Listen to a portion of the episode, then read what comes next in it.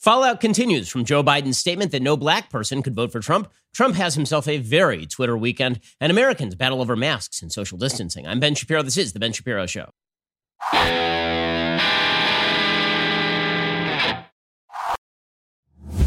Well, I hope that you guys had a wonderful Memorial Day weekend. Today's show is sponsored by ExpressVPN. Don't let others track what you do. Keep yourself safe at expressvpn.com slash Ben. Well, there's nothing like coming back from a weekend where you consider the sacrifices made by so many on behalf of the freedoms of this country to realize that everything has gotten stupider. Somehow everything has gotten stupider and worse over time. It just it continues to get stupider and worse, like without end and without cease. So I, I think to begin, we need to talk a little bit about Joe Biden last week. Why? Because it really has something to say about the state of the nation. Because we saw a series of stories over the weekend that had to do with race in America.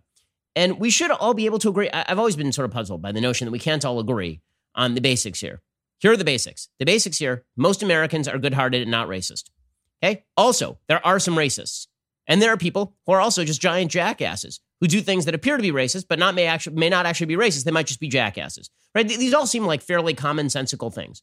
Also, if you're going to blame an institution for being racist, you should be able to cite the rules of the institution that discriminate against somebody. Also, if somebody within an institution acts outside the scope of authority and does something racist and or bad, that person should lose their job. All of these things I think we should all be able to agree on because this is just called basic human decency at this point. Well, all of this has broken freshly into public view because Joe Biden last week decided to invoke the race issue once more. And this ties into a broader discussion about race in America. And that is putting all the commonsensical stuff aside putting aside the ability of all of us to agree on, on most of the things that I just said, the basic idea here is that America is at root racist, that most Americans are not, in fact, good hearted, that deep inside the heart of most Americans is an unspoken racism, is a bias against black Americans, and that every story that demonstrates bias is an indicator of the great evil that is America, and every story that indicates non bias is an outlier. Right? What you see as the common and what you see as the outlier is almost flipped in this particular view of, of America. Okay, so yesterday, uh, so as you'll recall, last week when last we left our story before you had a Memorial Day weekend, Joe Biden had gotten himself in trouble. Why? Well, he went on a show called The Breakfast Club. He was talking to a host called Charlemagne the God, and the and the vice president and the presidential frontrunner Joe Biden. He said that you're not black if you support President Trump, or even if you have to think about whether to support President Trump. Listen, you got to come see us when you come to New York, VP Biden. I a, will. It's a long way until November. We got more questions you got more questions, but I tell you, if you have a problem figuring out whether you're for me or Trump, and you ain't black. Okay, now that got him in all sorts of trouble, at least for a brief moment in time. And then everybody moved on with their lives because Democrats decided this was not, in fact, a bad thing to say. In fact, what Biden said, it may have been kind of rough, but the reality is that what he was saying was basically good. It was basically okay. So you got two different angles here. One was that this was not a big deal. We should stop talking about Biden's gap. So, here's a montage of Democrats over the weekend basically suggesting there's nothing to see here. That when Joe Biden suggests that if you're a black Republican, you're not actually black, that that's not a big deal. Here's a, here's a giant montage of people ranging from Val Demings to other characters on, on CNN talking about the, the non story that is Joe Biden's comment here. President shouldn't have said it. He apologized for it. Uh, but I really think the gall and the nerve of President Trump? I believe that Joe Biden was incorrect in, in saying uh, the statement, you ain't black. Uh, but I also believe that his apology was sufficient. That apology was given swiftly. He was saying, I'm sorry, I was being too cavalier, I apologize. To his credit, Joe Biden recognized within minutes that he had gotten carried away. I think uh, he has apologized and he should have uh, apologized. It was like, you know, one of those jokes that just falls flat. Okay, so but people were playing this as a joke. It was no big deal. Jonathan Capehart at the Washington Post today says that it's a joke. That was Jeh Johnson saying it's a joke, and Michelle Sindor saying that it's a joke. Everybody basically saying it's a joke. Now, when Trump tells a joke, it's not a joke. When when Joe Biden doesn't tell a joke, it is a joke. Is, is sort of the way this works. But underlying a lot of this is the basic perception in radical left circles and among many of the intelligentsia in the mainstream media that basically Joe Biden was right. When Joe Biden says you're not legitimately black unless you vote for a Democrat, that he is basically correct. And I think that this viewpoint is worth exploring because I do think that it animates a lot of our politics today. The attempt to see all of politics in, in terms of racial verity. We'll get to that in just one second because, again, I think that there are two ways of viewing politics of race. One is with certain baseline commonsensical understandings, and one is that everything is seen through the prism of America is inherently bad. We'll get to that in just one second. First, let's talk about the fact that the economy right now is in shambles, but there are a lot of predictions that the economy is going to come roaring back sometime in the very near future. And when it does, you're going to need a job. And that means that you're going to need to connect with prospective employers. And if you're an employer, you're going to be needing to look for the best possible employees. And this is why you need ZipRecruiter. ZipRecruiter's focus has not changed. They're still doing what they've always done, helping people find work, helping businesses find the right people for their open rules. If you're looking for a job, ZipRecruiter is working with you to find the right job faster. A lot of predictions today, one from Politico actually that the economy is going to move into a V-shaped recovery and a lot of people are going to be looking to hire really quickly as people move out of lockdown and back towards something approaching a new normal. If you're actively hiring, ZipRecruiter will invite candidates to apply to your most urgent roles, making it faster and easier to reach the people you need. By connecting people who need jobs and companies that need people, ZipRecruiter is working with all of us so we can continue to move forward. So let's work together, and that's what ZipRecruiter is doing. Check them out right now, ziprecruiter.com slash work together. That is ziprecruiter.com slash work together. If you're looking for a job, no better place to go than ZipRecruiter. And if you're looking for a great employee, no better place to go than ZipRecruiter. How convenient for everyone. ZipRecruiter.com slash work together. Okay. So let's look at this perspective. So there are a couple of people who just said the quiet part out loud. And the, the quiet part is that Joe Biden is actually right. When Joe Biden says that black people who don't vote for him are not black, that he's actually right. Okay, so Nikole Hannah-Jones, who is one of the chief, one of the leaders of the 1619 Project, just won the Pulitzer Prize for a, a an essay that had some good parts, but was horribly fact checked and just told open lies about the state of America and about the history of America. She tweeted out there is a difference between being politically black and being racially black. I'm not defending anyone, but we all know this and should stop pretending that we don't. And people responded to her and said, "Well, I'm black and I'm Republican, so what are you talking about?" And she said, "Well, if I don't, if you don't know, I won't tell you," which is always the the mark of somebody who uh, who has a, a lot of faith in their own in their own statements here. She ended up deleting this tweet because, of course, it was pretty humiliating to the New York Times that there's a difference between being politically black and being racially black. Jemele Hill, who used to be on ESPN, now I believe she is with The Ringer. She tweeted out the issue wasn't what Joe Biden said because it was accurate. The issue is that it came from Biden. It was also clearly a joke that didn't land. I'm wondering where all this outrage was yesterday when y'all president decided his public devotion to a declared his public devotion to a Nazi sympathizer. I, I, you know, okay. So anyway, that's Jemele Hill. Fairly typical. The issue wasn't what Joe Biden said because it was accurate. So I want to actually take this view seriously because I think that this view is worth taking seriously considering so much of it dominates our, our public debate. So I, I think that there are a few things we need to consider. One is race does not decide politics, obviously. The level of melanin in your skin does not determine whether you are a Democrat or Republican. It is also true that you could make the argument that certain policies are better for black Americans and certain policies are worse for black Americans. And you could do this about any group. You can say certain policies are better for gay Americans, certain policies are worse for gay Americans. But how people decide on which values they perceive to be important in politics really does not have to be decided by race. So, for example, let's say that there's a policy that you think is good for black Americans, like affirmative action, but you also believe that this comes along with a lot of Democratic baggage that you don't agree with. And so you vote Republican instead, even if you agree with affirmative action. Or let's say that you think that affirmative action may be good for a subset of black Americans, but it is not generally good for black Americans or good for America more broadly. Right? These are all calculations you can make. So the basic idea that if you are black and not a Democrat, that you are not black is of course incredibly silly, right? Clarence Thomas is presumably Republican. The man grew up the grandson of a sharecropper after he didn't know who his father was. Thomas Sowell grew up extraordinarily poor, had, it, had lived in a segregated area. There are plenty of black Republicans who have been fully black, right? That statement is silly. But there is a sense in which you could perceive that being that voting for a particular party would call your your self-perception of race into question. Okay, the only way this would work is not based on differential value assessments of politics. It would be when you are under existential threat.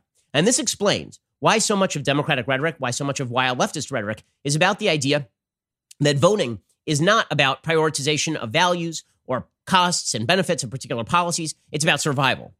Because the truth is that for black Americans, for a long time, voting was about survival. If you were a black American and you were voting in favor of Democrats who were keeping you segregated in 1956 Alabama, right, there's a good case to be made that you are not thinking about your own race properly, right? And, and, and that would be true of any race. If you're a race that is under the threat of extermination, the threat of extinction, thre- uh, the threat of open discrimination, not covert, not implied, open discrimination, if you voted for somebody who said black people are inferior, right? It wasn't like there was another and and it wasn't like there were no other choices or something.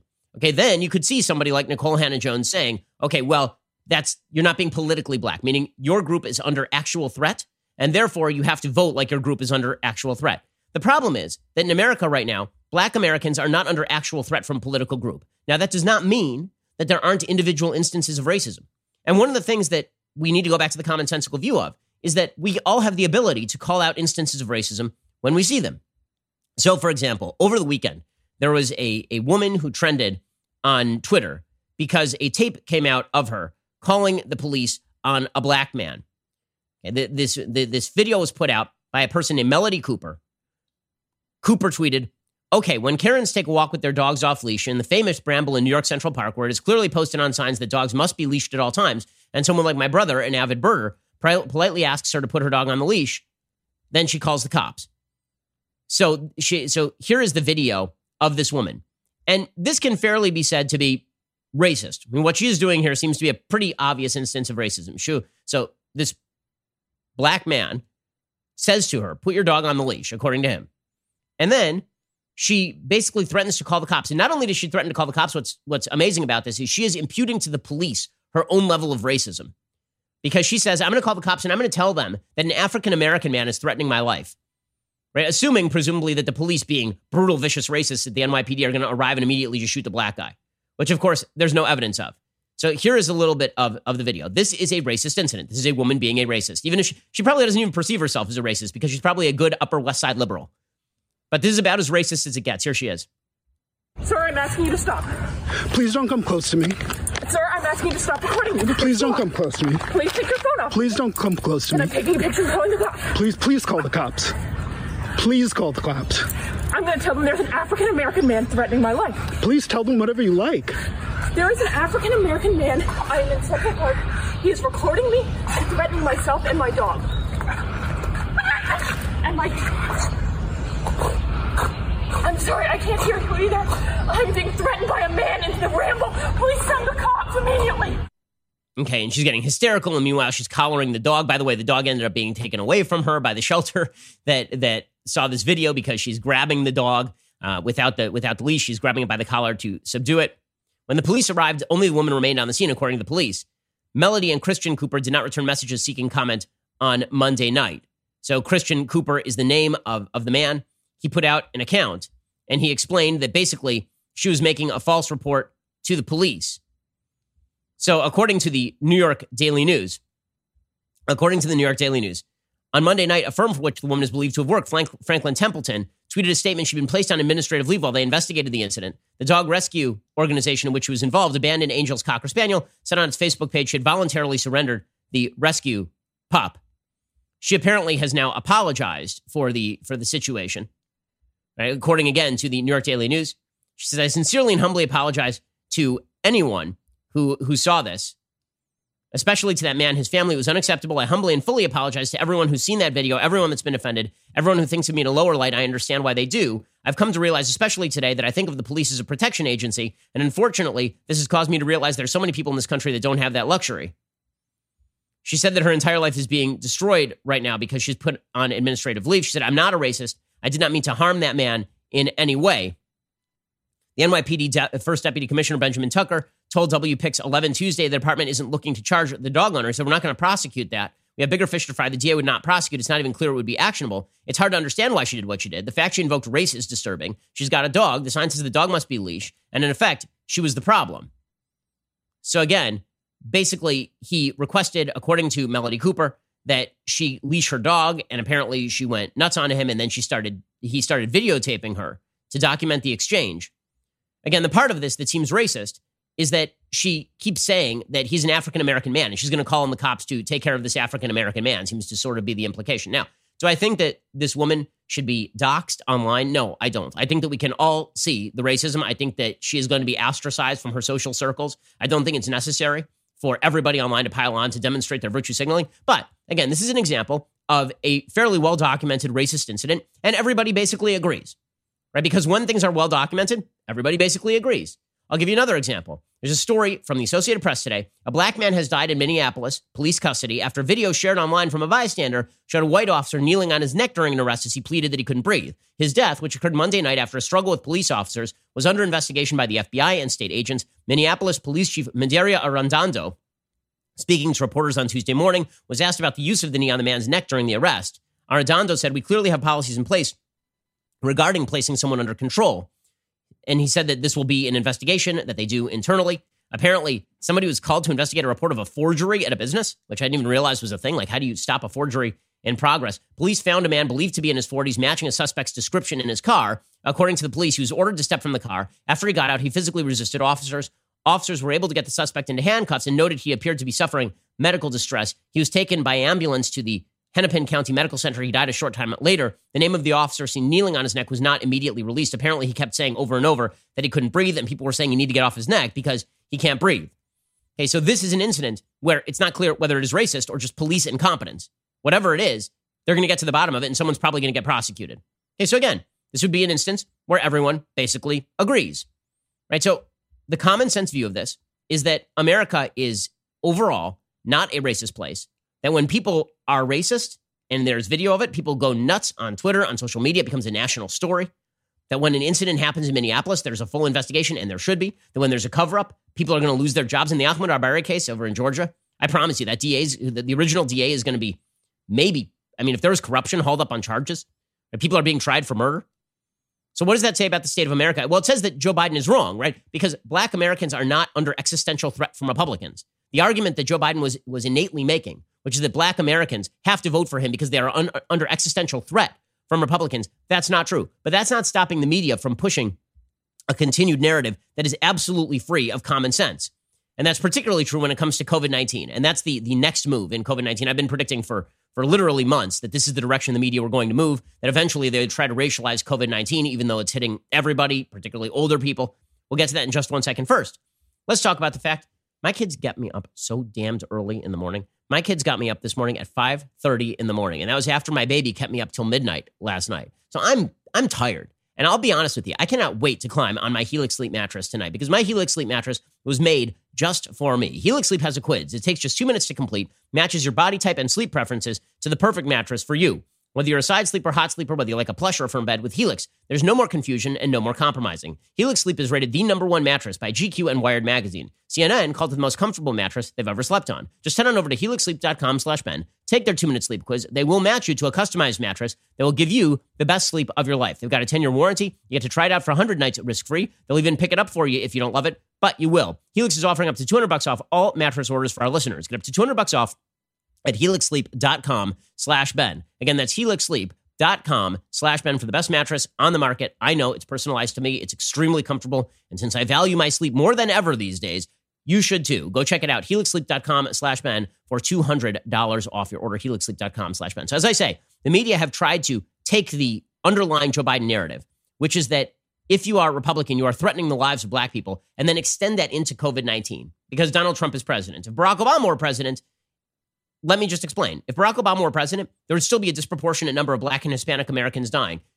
Some of that would be for obvious medical reasons, namely that obesity is is a massive issue. It is particularly large. It's huge among whites. It's even bigger among minorities in America. And obesity is a massive confound when it comes to COVID nineteen. Also, there's an article from Fiona Mitchell over in the Lancet, which is again kind of the medical journal of record, talking about how vitamin D supplementation is a key here, that people who do not get enough vitamin D have been experiencing serious symptoms of coronavirus. Not only uh, not only are, are, does that mean that if you're older and you don't get enough vitamin D, that it could have a real problem for you. According to The Lancet, quote, data from the UK Office for National Statistics shows that black people in England and Wales are more than four times more likely to die from COVID 19 than are white people. Is that because of American racism? So we keep hearing from the media, as we'll see, is that black Americans are dying at a higher rate than white Americans because black Americans were victims of racism and continue to be victims of racism. There's an entire article in the New York Times today blaming slavery for differential rates of death from COVID 19. Um, then what about Britain? Why exactly are black people in England and Wales four times more likely to die from COVID 19? Well, The Lancet suggests black and minority ethnic people who are more likely to have vitamin D deficiency because they have darker skin seem to be worse affected than white people by COVID 19. So, in other words, medical reasons would likely explain the differential. This, by the way, is also true of maternal mortality, not with regard to vitamin D, but with regard to obesity rates and premature birth. And maternal mortality rates are very, very different between black and white in America. They're also vastly different in Europe. Nobody ever seems to go across the water and notice the racial disparity, which would seemingly remove American racism as the unique cause of these sorts of disparities. That doesn't stop the New York Times from running a piece today called It's Not Obesity, It's Slavery we know why COVID 19 is killing so many black people. So you're going to have to explain why slavery, which technically ended in the United States in 1865, is going to have to is going to have to do with the differential rate. I mean, 1865, last I checked, was 160 years ago. You're going to have to explain to me why that has to do with differential rates. And Sabrina Strings doesn't really bother. She just sort of says that it's not about obesity. She says, she says the era of slavery was when white Americans determined that black Americans needed only the bare necessities, not enough to keep them optimally safe and healthy. It set in motion black people's diminished access to healthy foods, safe working conditions, medical treatment, and a host of other social inequities that negatively impact health. Okay, you can make this argument in like 1880. You can even make this argument during Jim Crow. You can make this argument in 1970, probably. You can't make this argument in 2020. It is now 55 years since the Civil Rights Act. At some point, you're going to have to say maybe people should just eat healthier. Maybe personal habits have something to do with differentials with with with the differentials because let's be real about this if you are if you are a healthy young black person you're dying of this at the same rate as a healthy young white person if you're an unhealthy white person you're also dying at this at, of higher rates in other words looking at the racial confound is that as though that is the key indicator is not right looking at the medical confounds is the key indicator would be right but this plays into the joe biden narrative which is that if he were president black people would not be dying at, at as high a rate which of course is silly and barack obama would make the same argument and then if if pointed if, if we're pointed out that by the way people are going to die at the same rates regardless because the situation on the ground is the situation on the ground, then you just blame historic racism, which of course is connected with the evils of today's Donald Trump. You play this intellectually dishonest game where you say slavery equals Donald Trump.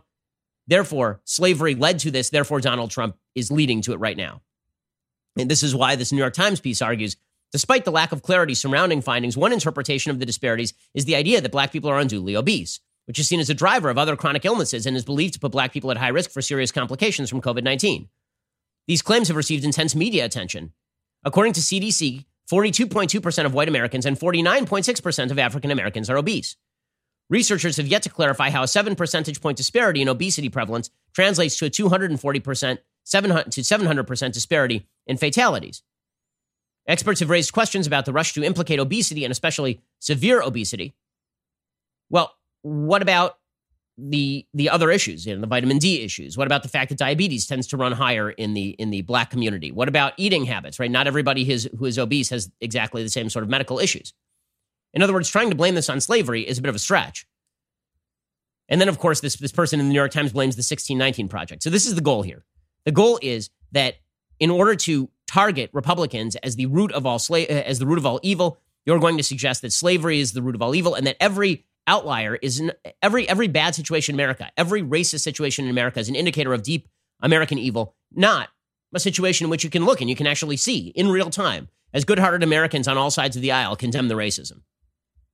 It's easier to to you know move into the idea that America is deeply racist because people are dying at differential rates of COVID-19. And we're going to get to more of this in just one second because this would provide Donald Trump with an opportunity to be a unifying figure, considering the Democrats right now, including Joe Biden, are trying to divide Americans along racial lines in a time when we have a pandemic that is hitting everybody and when everybody is scared and when we've had the greatest lockdown in American history. We'll get to that in just one second. First, let's talk about the fact that when you run a business, HR issues can absolutely destroy you. Wrongful termination suits, minimum wage requirements, labor regulations, and the regulations are getting more complex day by day. This is why you probably need an HR manager, but HR managers are not cheap an average of $70,000 a year to hire an HR manager. This is why you need an HR service just for you. Bambee, spelled B A M B E, was created specifically for small business. You can get a de- dedicated HR manager, craft HR policy, and maintain your compliance, all for just $99 a month. With Bambee, you can change HR from your biggest liability to your biggest strength.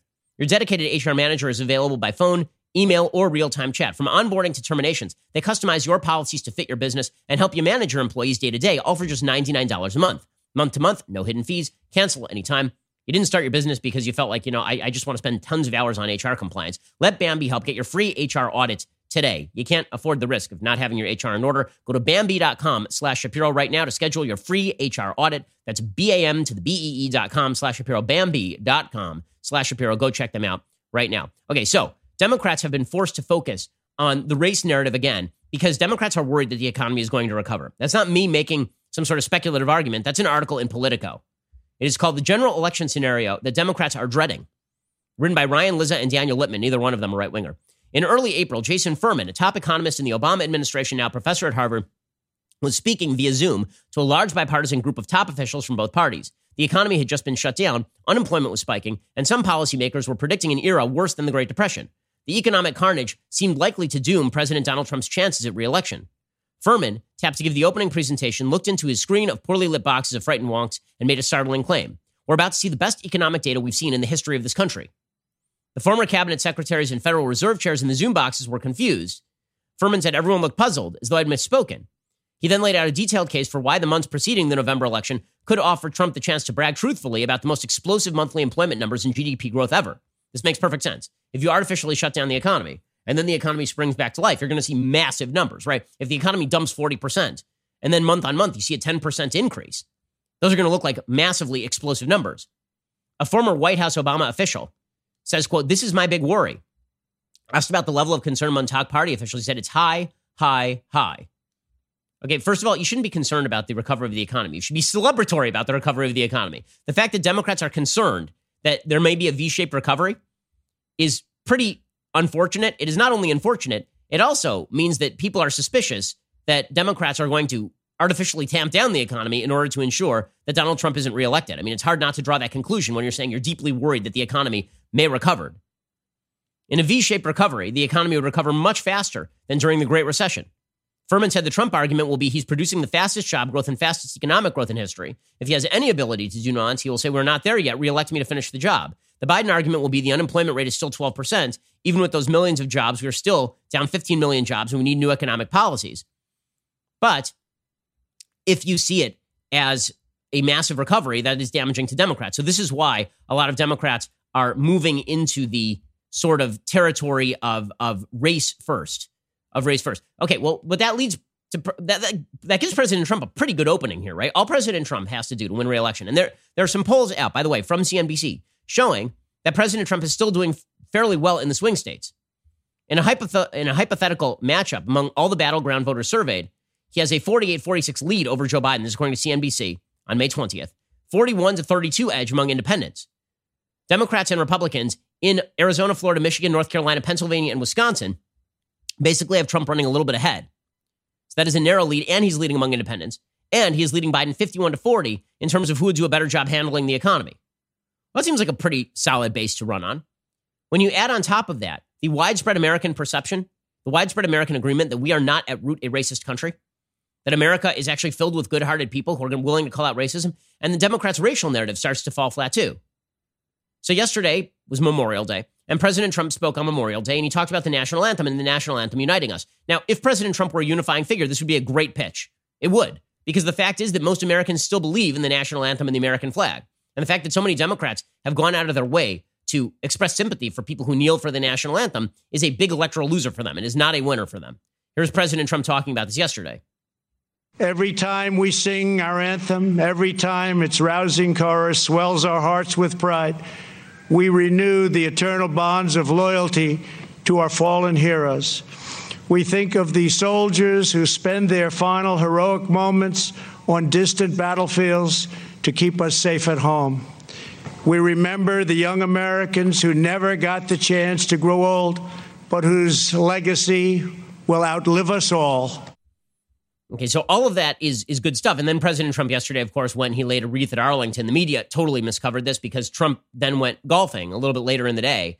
And so they showed pictures of Joe Biden at Memorial Day at a local veterans memorial. And then they juxtaposed that with Trump golfing. But Trump did go to lay a wreath at Arlington National Cemetery. People were giving him flack because he wasn't wearing a mask. He was outdoors. He was six feet from everybody else. That was not really the issue. We'll get to the masking issue in just a second, which has become shockingly partisan. But the president did go to Arlington yesterday. Okay, so all of this would be a good opportunity for Trump, right? Just politically speaking, all of this is a good opportunity for Trump. Joe Biden is trying to claim that Republicans are an existential threat to black Americans. That they literally, I mean, that is the underlying message that he is providing, echoed by Nikole Hannah-Jones, echoed by Jemele Hill, right? That is the message and on top of that, they're deeply worried about the economy. So all Trump has to do is say, listen, we brought you the best economy in American history up until coronavirus. When we come out of this, there will be a spike in the economy. It's going to be great. What you don't need is fundamental remaking of American society, right? That's his reelection pitch.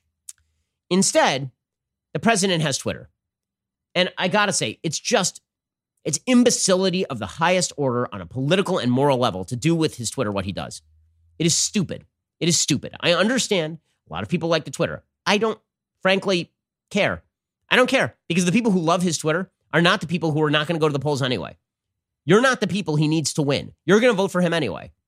You know what's not useful? In a time when you are running against a deeply divisive opponent like Joe Biden, and he is, he's deeply divisive. He's trying to run as a unifier. He is not. Barack Obama was a deeply disunifying president. When in a time when Democrats are openly worried about an economic recovery, for Donald Trump to get on Twitter and then fulminate over Joe Scarborough and suggest that Joe Scarborough is a full on murderer? Question How in the world is that useful? How? And not only useful, how is it moral? How is it decent? Like, what? What's the pitch? Make me the pitch. Give me the elevator pitch for Donald Trump needs to tweet about Joe Scarborough murdering an intern. Like, seriously, what is the actual argument here? So between that, he had, a, he had a hell of a Twitter weekend. You're the president of the United States in the middle of one of the worst situations in American history. Grow the F up. Grow up. Do better. And I understand there are people out there saying, well, he's never going to do better. You, this is what he is. Got it. That does not relieve you or me of the obligation to call out immorality when I see it. Not only immorality, political malpractice on the highest level. Because if you believe in a lot of the Donald Trump agenda in terms of stuff he's doing policy wise, you need to root for him to stop this bullcrap it's insanity. I can get to more of this in just one second. First, let's talk about the fact that right now, pretty terrible time to go to the post office, especially when you can be saving time and money by not going to the post office. You don't need to go to the post office. Instead, you need stamps.com. With stamps.com, you can print postage on demand, skip those lines and crowds over at the post office. Plus, you can actually save some money with discounts you can't get at the post office. And if that wasn't enough, stamps.com also offers UPS services with discounts up to 60 per, 62%, no UPS residential surcharges. Here at Daily Wire, We've been using stamps.com since 2017. No more wasting our time. Stamps.com brings all the services of the U.S. Postal Service directly to your computer in the safety and comfort of your own home, office, or anywhere else you're hunkering down right now. Whether you're a small business sending invoices, an online seller shipping out products, or you're just working from home and you need to mail stuff, stamps.com can handle it all with ease. Simply use your computer to print official U.S. postage 24 7 for any letter, any package, any class of mail, anywhere you want to send it. Once your mail is ready, just leave it for your mail carrier, schedule a free package pickup, or drop it in a mailbox. No human contact is required. It is indeed that simple. Like I said, with stamps.com, you get great discounts too 5 cents off every first class stamp, up to 62% off shipping rates. Stamps.com is a no brainer, especially now, saving you time and money, keeping you safe in these insane times right now. My listeners get a special offer four week trial, free postage, digital scale without any long term commitment. It's a four week trial. Go to stamps.com, click on the microphone at the top of the homepage, type in Shapiro. That is stamps.com. Enter Shapiro. Stamps.com Enter Shapiro. Okay, so we're going to get to President Trump's busy and insane Twitter weekend, a complete, not only waste of time, completely counterproductive. We'll get to that in just one second. First, listen up, gang. The double tumbler is back and better than ever, but it is only available for our most exclusive membership tier, the All Access. The All Access membership tier is our premier level of membership. All Access members get to participate in All Access Live, our brand new interactive programming featuring one of us Daily Wire hosts as we hang out with you each night. All Access members also get to join us for real-time Q&A discussions available on both the website and the Daily Wire app. All Access membership now includes two of the irreplaceable leftist tears tumblers. The tumblers are literally overflowing with tears at the thought of this offer alone. Finally, all Access members get the benefits of all the other membership tiers. You get an ad-free website experience, access to all the live broadcasts and show library, access to the show's mailbags, the full three hours of the Ben Shapiro Show, and dedicated editorials from moi. Head on over to dailywire.com slash subscribe to join All Access. Get 15% off with coupon code Shapiro right now. It's a hell of a deal. Dailywire.com slash subscribe. Again, I'm on All Access tonight, so you'll get to, I got a new t-shirt. I'm very excited. You'll, you'll see what t-shirt I'm wearing tonight. We'll see you there backstage on Wednesday, by the way, the 27th, 4 p.m. Pacific, 7 p.m. Eastern. You can go check that out as well. You're listening to the largest, fastest growing conservative podcast and radio show in the nation.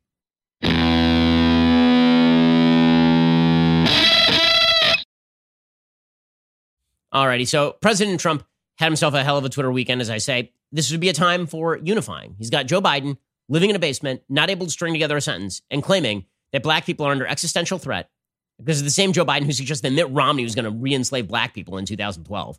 Okay, so this is nothing new for Joe Biden. Okay, and, and so what does Trump decide to do? Well, he decides to retweet a bunch of stuff. Okay, so what did he retweet? Well, he, he retweeted a guy named John Stahl, who I've never heard of. And when I see one of these polls that has Malarkey the racist up six to eight points everywhere, I'm thinking they must have called the same 1,000 people from 2016 that said that HRC, the bleep, was up 68%. So, number one, I, I doubt that Trump even read the entire tweet, right? Because that's what he does. He'll tweet like the first half of the tweet. HRC, the, the, the, word is skank there, by the way, is, is the word that, that he, so he, he retweets that, which is always a great look. Then he tweets out, retweets John Stahl again. I don't know why he was on this guy's account we just got to look at the official portrait for the self proclaimed governor of Georgia. She fought a tough race, kissed a lot of babies, visited every buffet restaurant in the state. Joe will be a racist if he doesn't pick her. So you got the president now calling Stacey Abrams fat, which is always uh, an excellent, excellent look. Then he decided, you know what's a good idea? I'm going to spend the entire weekend implying that Joe Scarborough murdered an intern. Okay, so, so for people who didn't know this story, back when Joe Scarborough was in Congress, there was an intern in his office and she died in, in one of his congressional offices. She died because she had an undiagnosed heart condition. She had apparently some sort of heart attack and she banged her head on a desk and she died. It's a really tragic story. This led Donald Trump to tweet out a lot of interest in this story about psycho Joe Scarborough. So, a young marathon runner just happened to faint in his office, hit her head on his desk, and die. I think there's a lot more to this story than that. An affair? What about the so called investigator? Read story.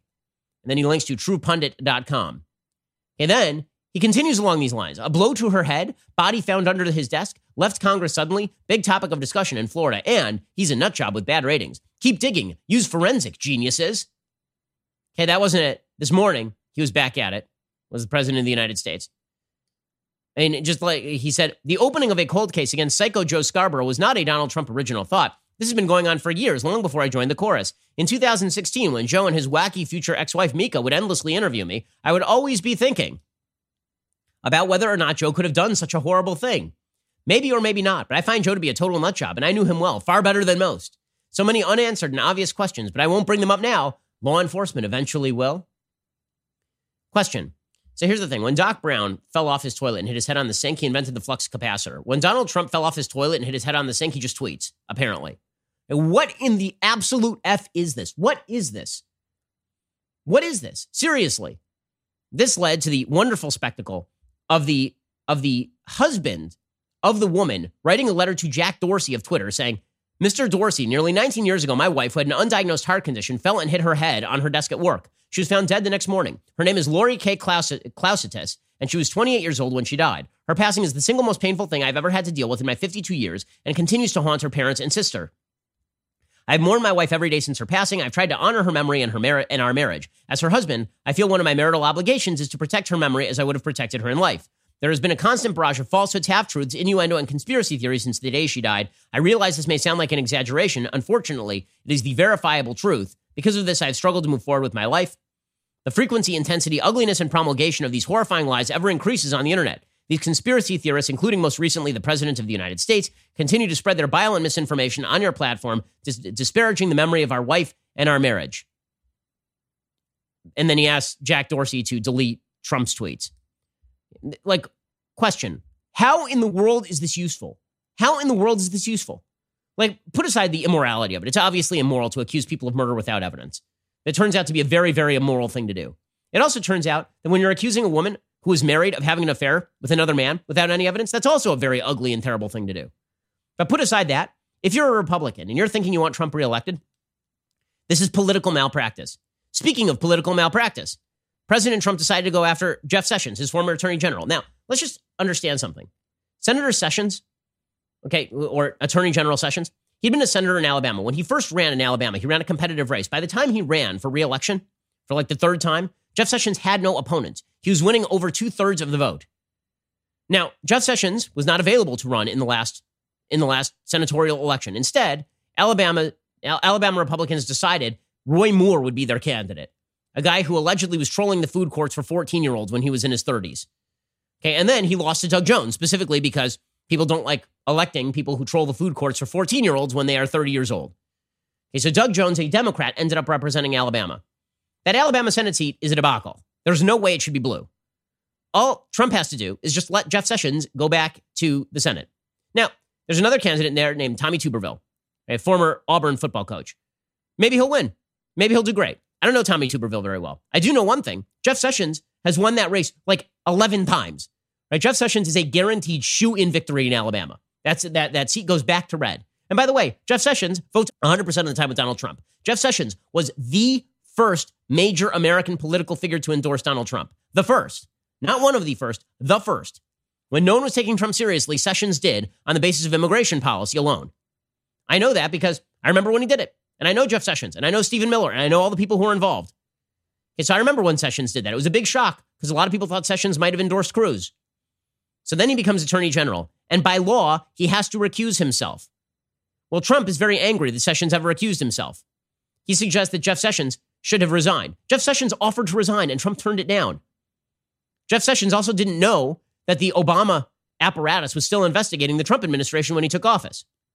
Okay, so this has led Trump to tweet out Jeff Sessions over and over about how Jeff Sessions is bad. This is so counterproductive and idiotic. Again, I cannot believe how stupid this is. Because he's not throwing over Jeff Sessions because Jeff Sessions isn't going to win the seat or vote with him. He's throwing over Jeff Sessions because he can't put aside the petty personal slights. Like, again, political malpractice. You lose right now, the Republicans are in serious danger of losing the Senate. There's a very, very good shot that when January 2021 comes around, Joe Biden is sitting in the Oval Office and he has a Democrat majority in the Senate, a Democrat majority willing to get rid of the filibuster, and he has a Democrat majority in the House. And then how's all this going to look? Is all this going to be just fun and games on Twitter? How about when, how about if it turns out that Tommy Tuberville who has not been supremely vetted, turns out to be vetted by the media in that Alabama race, and Doug Jones wins a squeaker or something. Okay, so Donald Trump decides he's going to tweet out. He says, Jeff, you had your chance and you blew it. Recuse yourself on day one. You never told me of a problem and ran for the hills. You had no courage and ruined many lives. The dirty cops and others got caught by better and stronger people than you. Hopefully, this slime will pay a big Price, you should drop out of the race and pray that super liberal Doug Jones and weak and pathetic puppet for crazy Nancy Pelosi and crying Chuck Schumer gets beaten badly. He voted for impeachment based on zero. Disgraced Alabama. Coach Tommy Tuberville will be a great senator. And then Trump went on national TV and trashed Sessions again. I mean, this is just like in terms of personal loyalty, forget about like the personal qualities it takes to be this disloyal to a human being who put his career on the line and became your attorney general. By the way, he was a good attorney general, Jeff Sessions. He was actually good at his job. And he did the right thing in recusing himself. He legally had to. He did not have any other options. Okay, Trump slammed Col- uh, Trump slammed Sessions again on national TV with Sharyl Attkisson. Like, this is just. Does he understand that he's president of the United States and he has a responsibility to his own voters not to do dumbass stuff? Here, here's Trump. Jeff Sessions was a disaster as Attorney General. Should have never been Attorney General. He's not qualified. He's not mentally qualified to be Attorney General uh, he was the biggest problem. I mean, look, Jeff Sessions put people in place that were a disaster. They took over. They've always had the Department of Justice, but they kept it under Jeff Sessions. And the whole thing, the Russian thing is a total hoax. Think of it. They spent 40, 45 million dollars investigating It took two and a half years. They found nothing. No collusion. Okay. Again, and then Ann Coulter, of course, came forth and she blasted Trump. She's been long allied with, with Jeff Sessions on immigration. Uh, she, she's almost solely immigration focused. And she, of course, was the one of the chief Trump backers in the early going. Right? She wrote an entire book called "In Trump We Trust," which always goes to show you never substitute human for God in any sort of in any sort of sentence. It never goes well. But she tweeted out the most disloyal actual bleep that has ever set foot in the Oval Office is trying to lose and take the Senate with him. Another Roy Moore fiasco, so he can blame someone else for his own mess. So this is all just genius stuff. It's genius stuff. Again, the president has an opportunity here. He had an opportunity here, and he's blowing his opportunity. Even the way that he tweets about COVID. Let's say the president tweeted about COVID. And again, I'm not trying to be unduly harsh with Trump. I intend on voting for the man. I want him to retain the presidency. I don't want to see Joe Biden come in and push Medicare for all. I don't want to see Joe Biden come in and continue to play the race card along the lines of the 1619 project and allow all of Bernie Sanders' old staffers to take positions in the White House. That's not what I'm looking for here. So Donald Trump tweeted out over the weekend great reviews on our handling of COVID 19, sometimes referred to as the China virus. Ventilators, testing, medical supply distribution. We made a lot of governors look good and got no credit for doing. Most importantly, we helped a lot of great people. You might want to start with the we helped a lot of great people as opposed to great reviews. This isn't a Broadway show, dude. Also, like speaking of political malpractice, I've been saying for weeks how is it that Trump and the White House team have not cut basically an ad showing every Democratic governor saying they got what they needed from the White House. How has that not been done yet? How is that even possible? So here's here's the reason why this is so frustrating. Because as the com- country reopens and as we move closer to something that looks like a recovery, we cannot be distracted with this kind of absolutely idiot, idiotic, insane, ridiculous, useless. I mean, I just I run out of thesaurus words here. We cannot. Because guess what? There's actual good news. There's actual good news happening right now, and we're missing it because we have to cover all this stupidity. So, for example, piece of good news Scott Fauci points out COVID 19 testing in the United States continues to expand, positivity rate continues to decline. So, for all of the talk about how there are going to be these massive spikes and we're going to overwhelm the healthcare system again, not a lot of evidence of that. Even Anthony Fauci, who was Captain Lockdown five seconds ago, Anthony Fauci from the NIH, right? He says we can't stay locked down forever. In fact, it could be damaging if we stay locked down forever. Welcome to the club, Dr. Fauci. Depending upon the dynamics of the infection in the particular state, city, region, county that you're in, we certainly want to, in a cautious way, reopening. We can't stay locked down for such a considerable period of time that you might do irreparable damage and have unintended consequences, including consequences for health. Okay, so this, of course, is exactly right. By the way, you know there there's n- n- evidence from the New York Times that people are, are not going to the emergency room when they need to go to the emergency room. I know personally people who are not going to the emergency when they, room when they need to go to the emergency room. I, there, there are people who are not going in for transplants because they're afraid that they're going to get COVID and they're going to die if they go into the ER. By the way, this is not right. Hospitals are now encouraging you if you need to go into the hospital, go into the hospital. They have very good protective measures for the areas that have COVID. They basically have COVID rooms and they have COVID areas of the hospital. You're not going to be infected if you go into the, the general areas that are not COVID designated. And as we now know, I mean, the fact is that the costs of the shutdown are extraordinarily large. The, Scott Atlas has a good piece the, from, from Hoover Institute, along with John Birge, Ralph Keeney, and Alexander Lipton over at The Hill, talking about the shutdowns. John Birge, professor at University of Chicago Booth School of Business, Ralph Keeney, professor emeritus in business at Duke University and engineering. Lipton is visiting professor and dean's fellow at the Jerusalem Business School, talking about the economy coming back and how we need to reopen. In other words, Trump has a reelection strategy here, and it's a very obvious and open reelection strategy. And the fact that he continues to fulminate on Twitter about Joe Scarborough is just beyond reason. It's beyond reason. Okay, time for some things that I hate.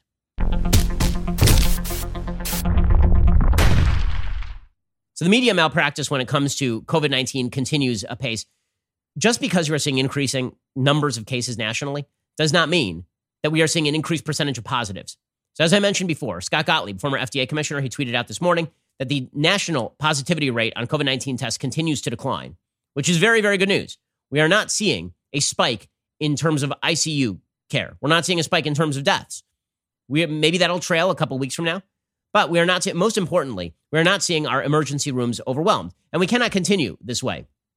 there's a piece in The Hill by Scott Atlas and Company talking about the costs of continued shutdown. He says, Our governmental COVID 19 mitigation policy of broad societal lockdown focused on containing the spread of the disease at all costs instead of flattening the curve and preventing hospital overcrowding. Although well intentioned, the lockdown was imposed without consideration of its consequences beyond those directly from the pandemic. The policies have created the greatest global economic disruption in history, with trillions of dollars of lost economic output. These financial losses have been falsely portrayed as purely economic. To the contrary, using numerous National Institute of Health public access publications, CDC, and Bureau of Labor Statistics data, we calculate these policies will cause devastating non economic consequences that will total millions of accumulated years of life lost in the United States, far beyond what the virus itself has caused. Pandemics have afflicted mankind throughout human history, so far, the current pandemic has produced almost 100,000 US deaths, but the reaction of a near complete economic shutdown is unprecedented.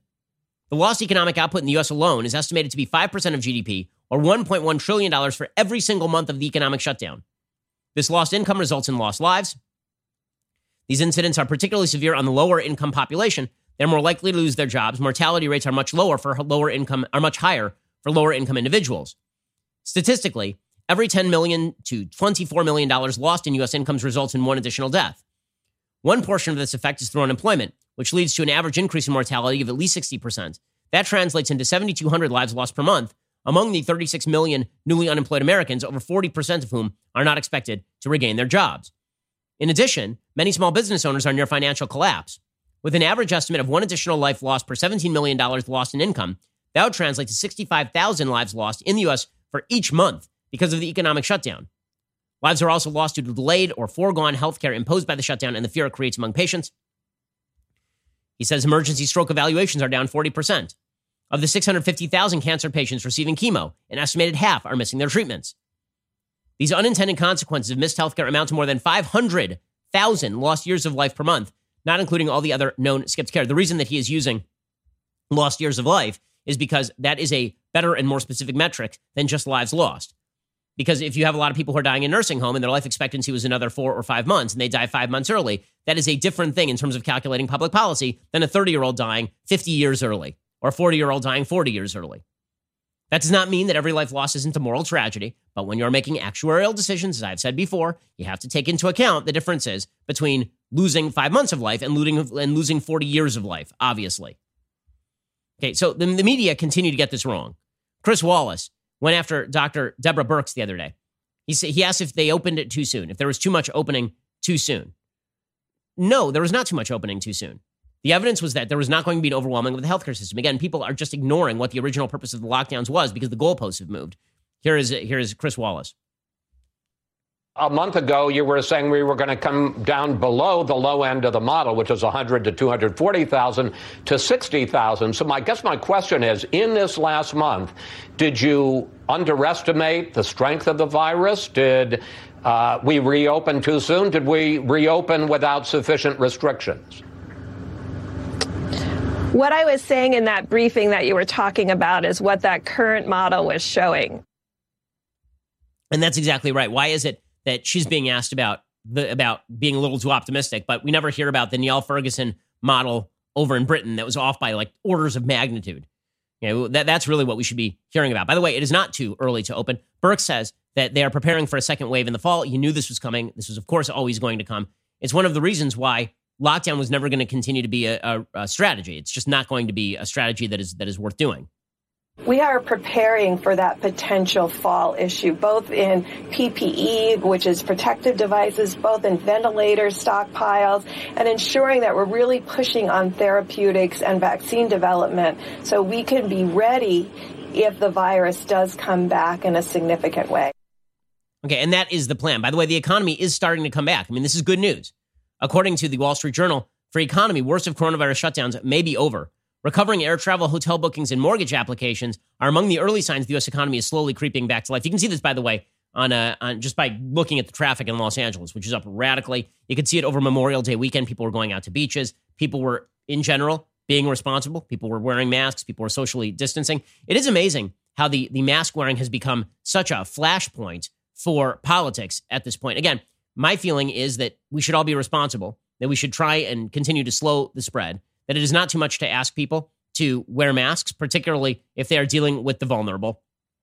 And there, there are a lot of churches that are reopening, and that's a good thing. Right? When President Trump said last week that governors should reopen churches, he was right. Here was the president on Friday making the announcement that he wanted governors to reopen churches.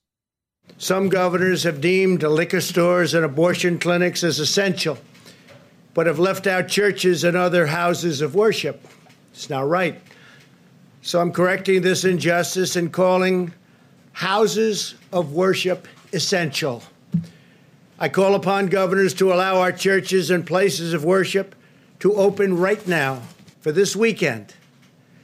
If they don't do it, I will override the governors. In America, we need more prayer, not less. he doesn't have the power to do that. Theoretically, he could have some lawsuits filed by the DOJ, and the Attorney General could theoretically file some freedom of uh, religion lawsuits, but realistically speaking, governors do have plenary control over stuff like this. With that said, churches were starting to reopen, synagogues were starting to reopen. Now the question is just be responsible. And again, the, the, the, folks who are, are very, very upset about mask wearing, there's two things that are happening. One is there's a group of people who are like, I'm not wearing masks under any circumstances because a pansy move. And I'm not going to wear a mask because if I wear a mask, that just shows that, that I'm not brave and people need to get back out there and be brave. No, the mask isn't to protect you. The mask is to protect other people around you. It's not brave to expose other people around you to possibility of coronavirus, and you won't know if you have it because 80% of people who have this thing are asymptomatic. So if you're in an old age home, you'd wear it. Now, if you're with a bunch of other young people at a pool party or something, I'm not sure that it's honestly, I'm not sure it's the biggest deal. Like there was a tape that was going around from the Ozarks of people not socially distancing and not wearing masks, and they're all in a pool. Okay, they're all 18, they're all 20, they're outdoors, they're also in a pool filled with chlorine. Chlorine apparently does kill the virus. So is this a great idea? No, it's an idiotic idea. But at the same time, is this like where I'm most worried about an outbreak of coronavirus? Not unless all those people go home and infect grandma, right? That would be the irresponsible activity.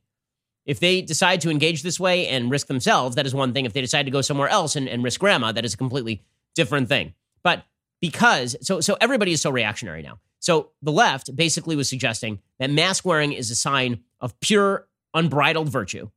President Trump, for some reason, took up that challenge. And instead of saying, Let's be responsible. Let's wear masks where we need to wear masks. Let's not wear masks where we don't. Instead, he was like, I'm never wearing masks. And so that means that for Democrats, they're now going to wear masks as like a fashion symbol. So now we get Democrats basically saying you should wear a mask everywhere. This is why if you drive around LA, you will see people wearing masks in their cars by themselves, which makes no sense at all. Or people who are walking around at the park, 100 feet from other people, wearing masks. That's just you virtue signaling at this point. That is not a useful thing. Mike DeWine, the governor of Ohio, he gets this right. He says, I don't, I don't really understand why there's controversy over this. Wearing a mask is about courtesy if you're within a certain distance of other human beings.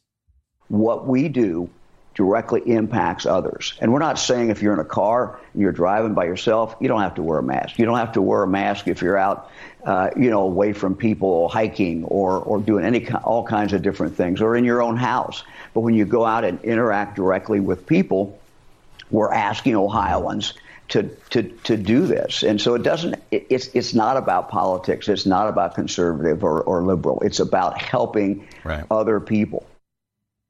Okay, that is basically correct. But this has led to Democrats being like, well, you're stupid if you don't wear a mask. If you don't wear a mask everywhere you go, it's because you're dumb. So Andrew Cuomo, who couldn't even protect the old age homes, Andrew Cuomo over the weekend, he was like, yeah, you're dumb if you don't wear a mask. Why you wouldn't use it it, it, there's no legitimate, rational explanation. Well, I don't like the way it looks. You know what? Paint something on the mask, right? Get a new color. It's not smart. It's not smart. Uh, my colleague, Melissa DeRosa, said yesterday it was stupid. That's another way of saying not smart, sort of the hyper New York way of saying that. It takes less words. Okay, so this turned into over the weekend. Donald Trump goes to Arlington. He's not wearing a mask. He doesn't need to wear a mask. He's, a, uh, he's away from other people. He's outdoors. He's also the most tested person on earth, I'm sure. Joe Biden goes to a veterans memorial with his wife, and he's being feted for wearing a mask. He literally, look, you, you can see the tape. He's nowhere near other human beings, nowhere near them. The reason he's wearing a mask is because he's virtue signaling now. So this has turned into if you take COVID seriously, you're wearing a mask. If you don't take COVID seriously, you're not wearing a mask. How about this? Wear a mask when you're supposed to, and you don't need to wear a mask if you're outdoors at a veterans memorial. You know, again, this has just turned into fashion. It's just it's it's a, it's a fashion thing now. Everything in America begins as like a serious policy proposal and eventually turns into a polarized discussion about absolute utter stupid nonsense. Just ridiculous on every level. Here's the reality. Want to get back to work? Want to have that V-shaped recovery? Wear the mask when you're indoors with other people, when you're within 6 feet of other people. Don't do it when you're outdoors and away from other people and then go back to work. And if you don't want to be with other people and you don't trust other people, then stay home. There's your reopening policy. We've done it. Magic. Okay, that's because that's exactly what people are doing on every level, right? That's exactly how things are going. The fact that everything breaks down into prior partisanship is just insane to me. Utterly, utterly crazy. All right, time for a quick thing that I like.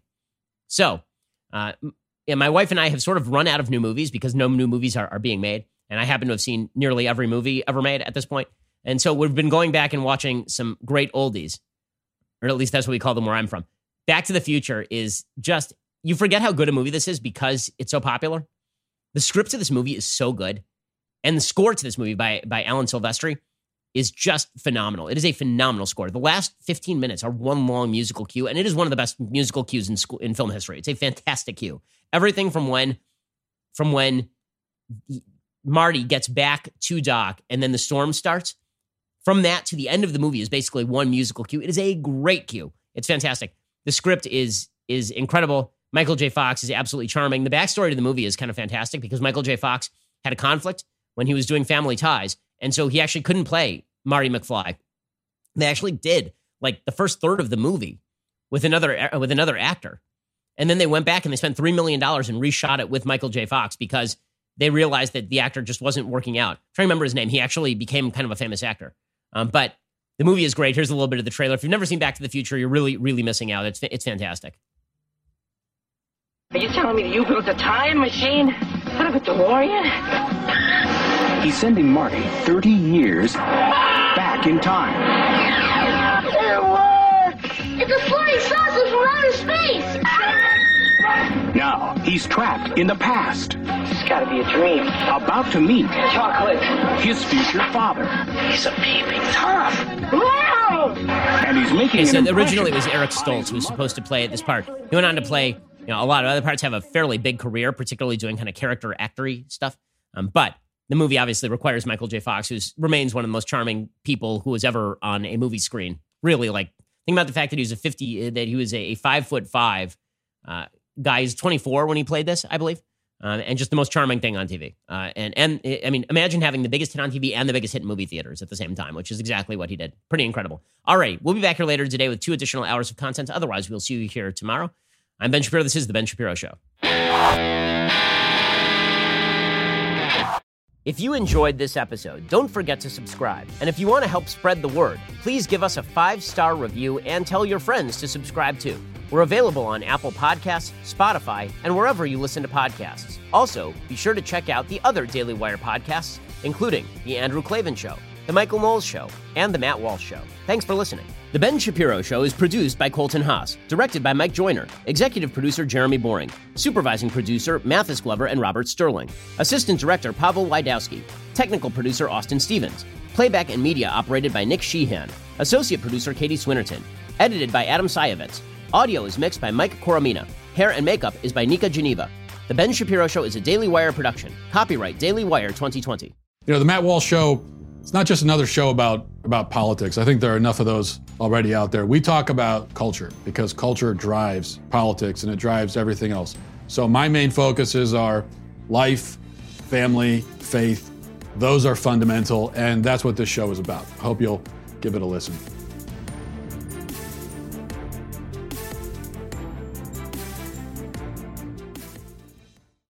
We'll get to more on this in just one second first.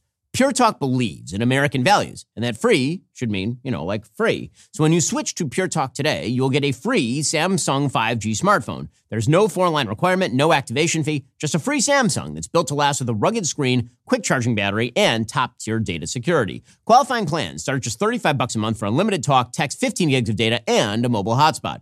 Pure Talk gives you phenomenal coverage on America's most dependable 5G network. It's the same coverage you know and love, but for half the price of the other guys. The average family saves almost $1,000 a year. So, I challenge you to choose a company that actually doesn't hate your guts and shares your values. Let PureTalk's expert U.S. customer service team help you make the switch today. Go to puretalk.com slash Shapiro to claim your eligibility for your free brand new Samsung 5G smartphone and start saving on wireless today. Again, go to puretalk.com slash Shapiro to switch to my cell phone company. I've been using them for years. They're fantastic. You'll love them as well. Go to puretalk.com slash Shapiro and claim your eligibility on that free brand new Samsung 5G smartphone. Start saving.